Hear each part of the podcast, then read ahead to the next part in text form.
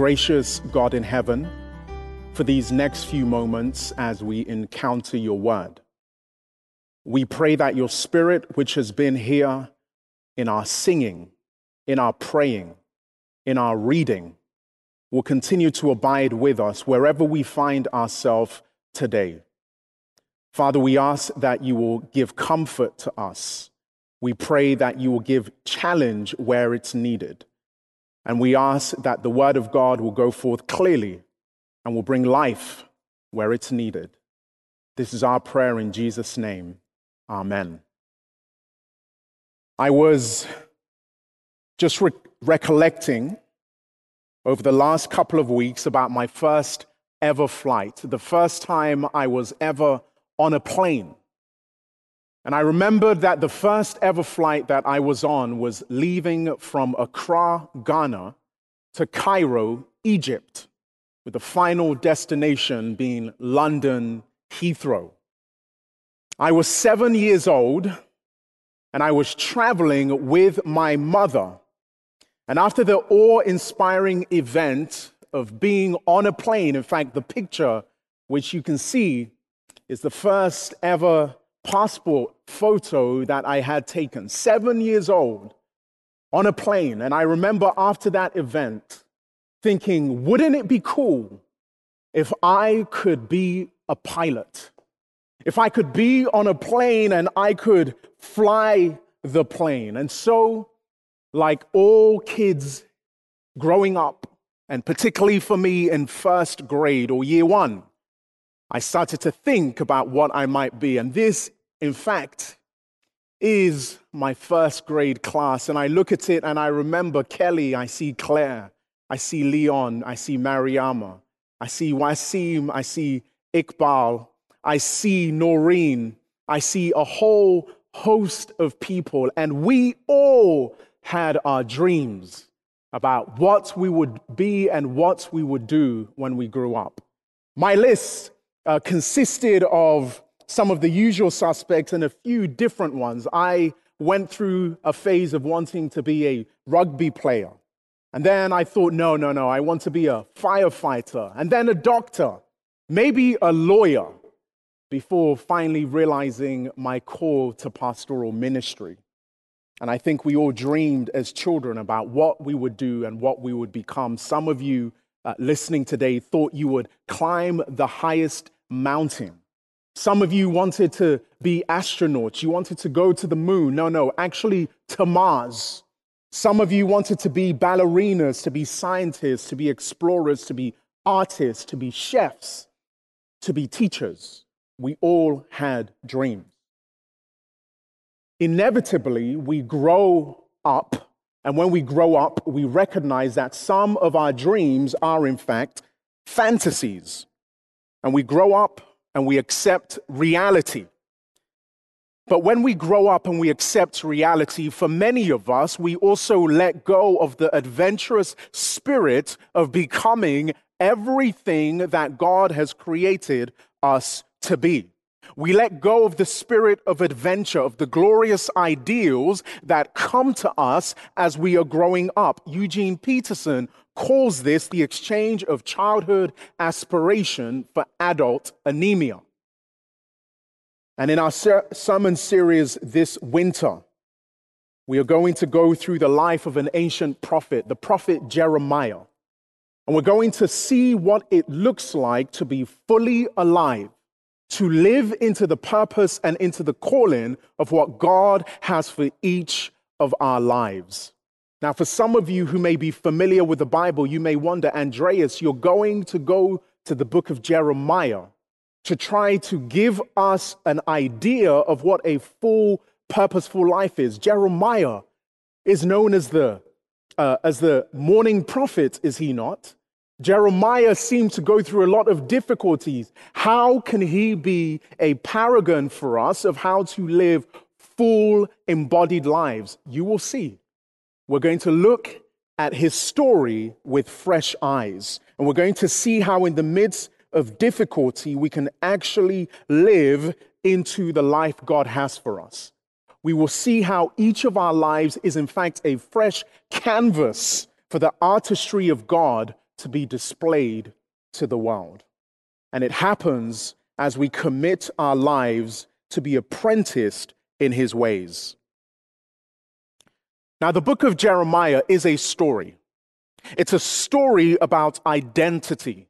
It's a story about purpose. It's a story about participating in God's initiating action in the world and fully living into God's desires for us.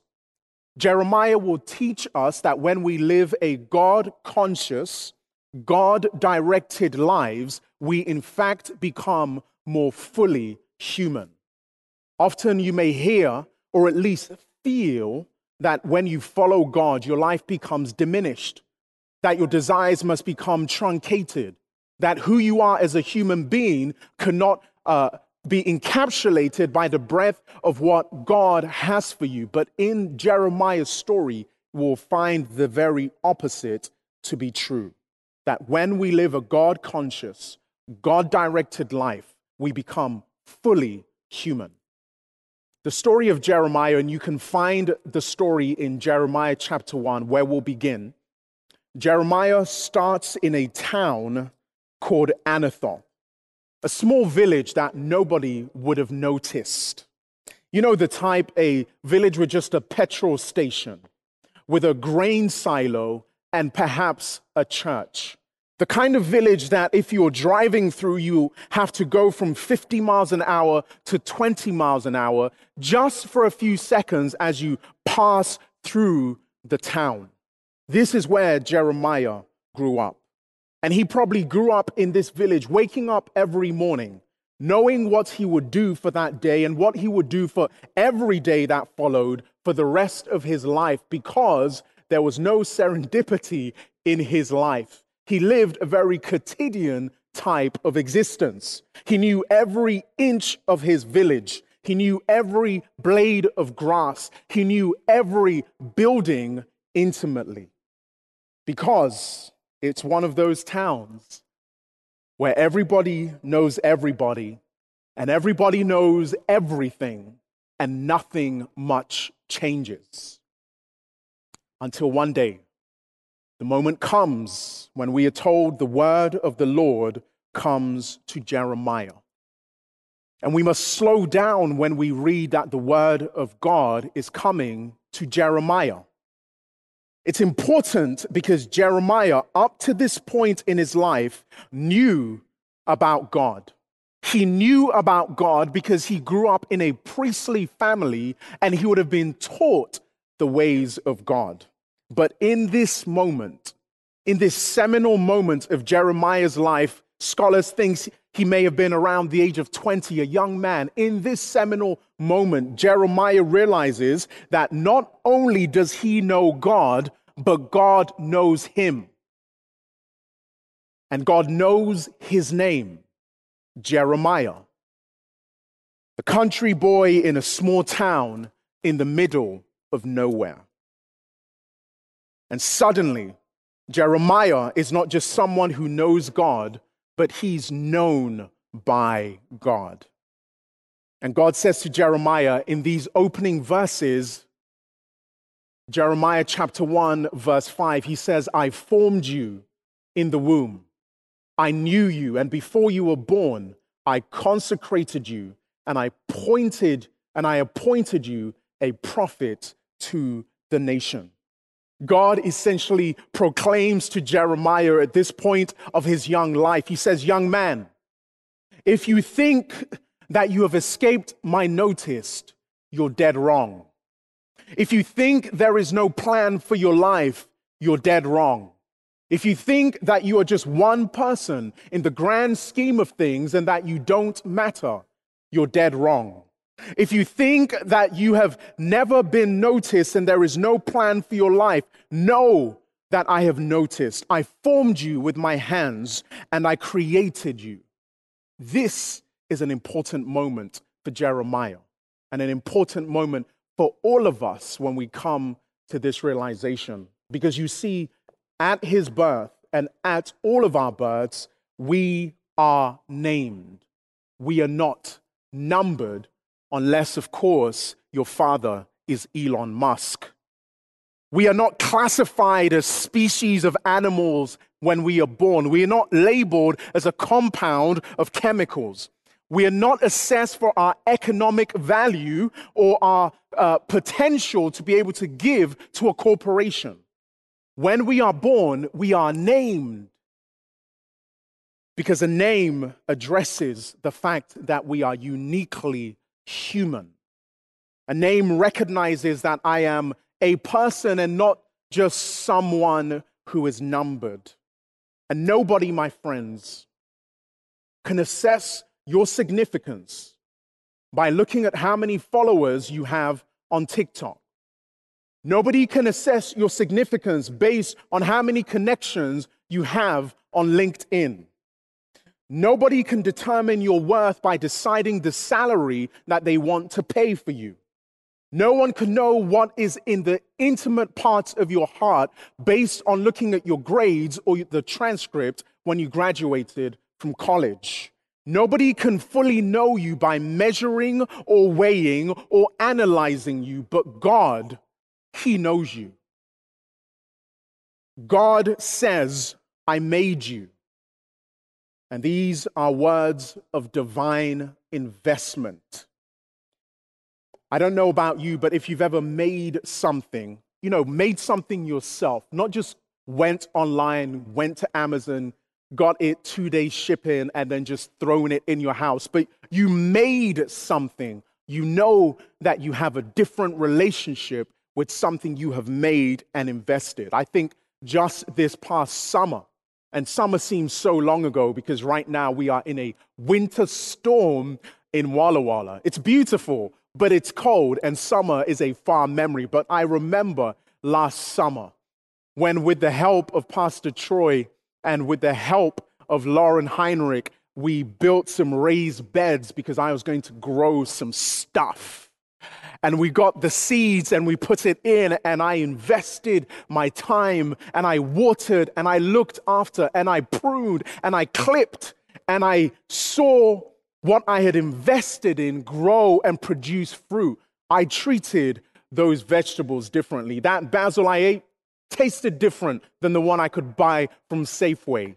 The squash which came looked different than the one I could have bought. When you have invested in something, it means something different to you.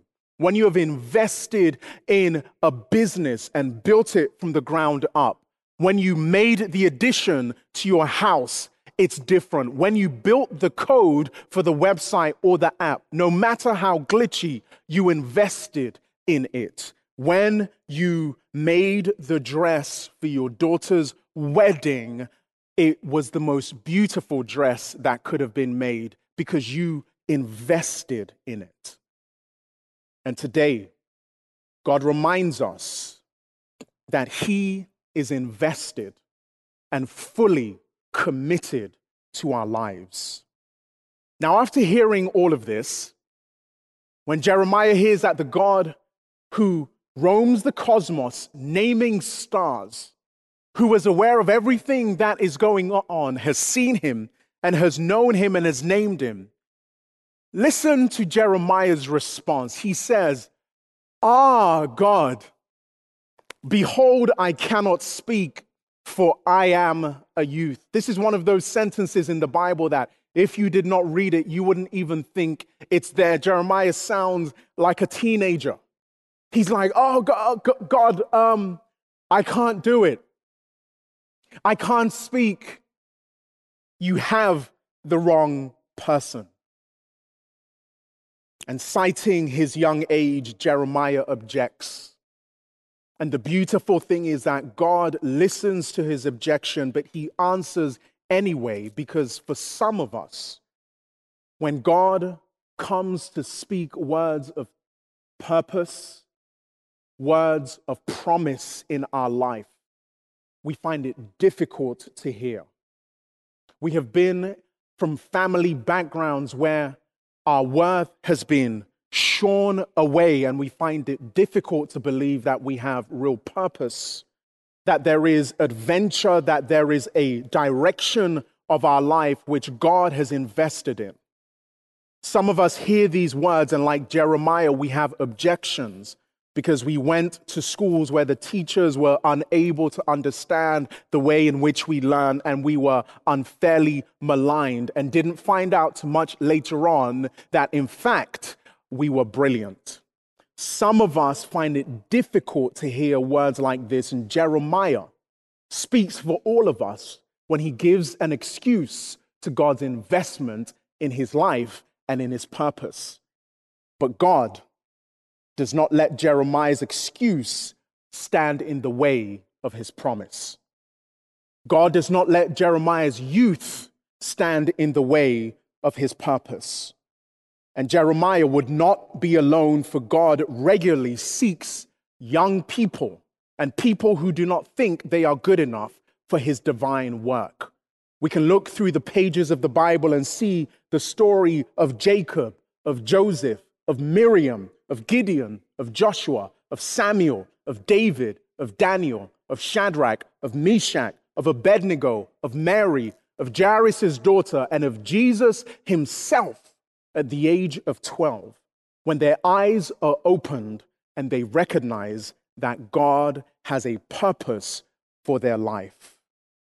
And so, reluctantly, as we read the book of Jeremiah, he says yes to God's call. He says yes to God's purpose for his life. And as I was going through the sermon this week, it just occurred to me. And I know we have people who are we have people who are watching from all over the country and around the world, but here in the Walla Walla Valley, we have a unique opportunity. In fact, I would say perhaps the most unique opportunity in all of America. What are you talking about, Andreas? Well, if my figures are right, I think that per capita, Walla Walla has the most Seventh day Adventist of any place in North America. And within this place, we have Walla Walla University, we have Rogers we have Walla Walla Valley Academy. We have students who are homeschooled. We have students who are going to public school. And if you put all of those young people together, there are at least 2,000 young people who are at the age or younger of Jeremiah when he was called and he was giving his unique purpose by God. And so, for those of us who are older, we have uh, we have been, I believe, deputized by God and have the opportunity to partner with God to let these young people know that they are uniquely made and uniquely called. There is no place like here where we can prepare, disciple, encourage, and launch young people to practice the way of Jesus and to be his apprentices in this world. In fact, I believe here in Walla Walla and abroad, where we take the call of God seriously, we need to encourage and remind each other of the words of the New Testament writer John, who was a follower of Jesus. And John, writing to early Christians, says, But friends, that's exactly who we are. He says, Who knows how we'll end up. What we know is that when Christ is openly revealed, we'll see him, and in seeing him, we become like him. And this is an idea of maturation from being a child, from being a young person to being an adult, living fully into God's call. Although we don't see the result, we are becoming what God has purposed for our lives. And we know the goal, regardless of our profession, regardless of our gifts, is to be like Christ, or in Paul's word, to be fully mature adults, fully developed within and without, fully alive like Christ. And when I read the words of Paul, I think that Paul has a word for our generation I talk to too many people who, whether they say it explicitly or implicitly, believe that a life of following Christ is a life that will diminish and truncate who they are. It's a life that will take away from their desires and from their hopes for the future. But, friends, when we look at the story of Jeremiah and when we look at the words of Jesus, if we accept them as reality, not as religious talk, hear me clearly, not as religious talk that we need to ascend to, but reality in the same way that gravity is real, we will realize that God's dream for us, God's purpose for us, is to be fully alive, is to be fully bought into his plan and into his purposes for our life as part of the kingdom of God. And so Jeremiah kept on doing what all of us do when we're young, when we have dreams and aspirations, when we live a life of adventure, when we are human, except for Jeremiah, does not stop living into the fullness of his, of his humanity. And from the age of 20 to 60, for 40 years, he lives an incredible life of faith in God. We don't know what the name Jeremiah meant. Some scholars think it means the Lord lifts up, some think it means the Lord hurls.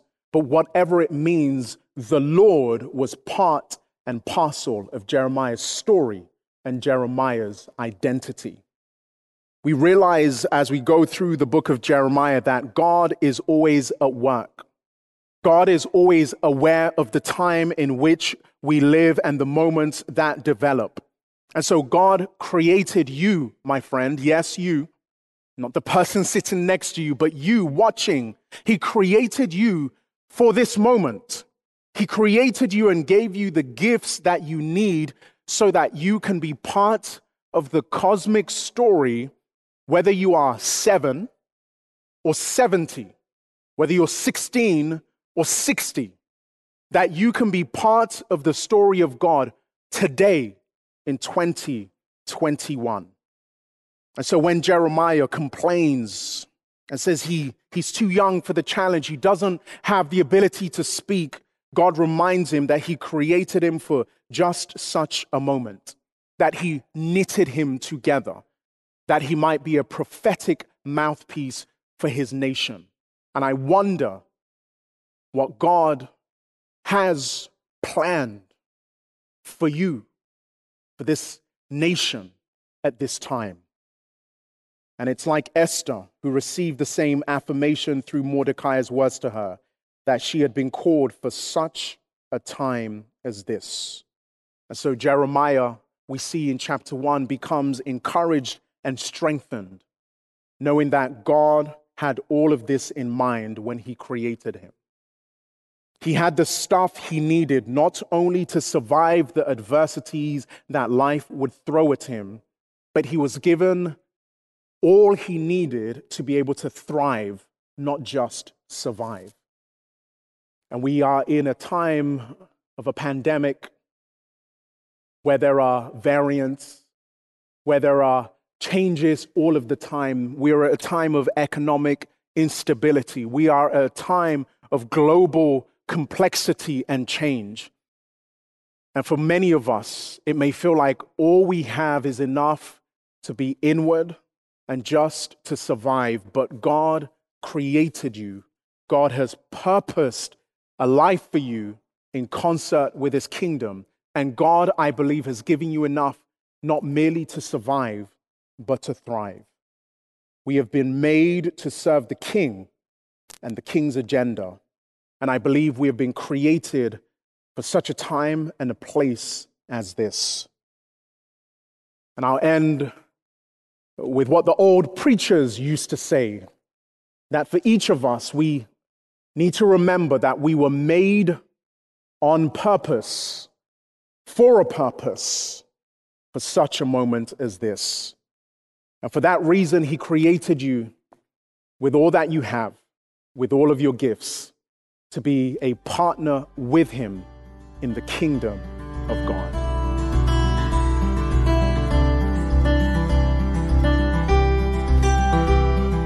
Again, thank you for joining us this week. We hope that the service was a blessing to you, and we're so glad you worshiped with us this Sabbath.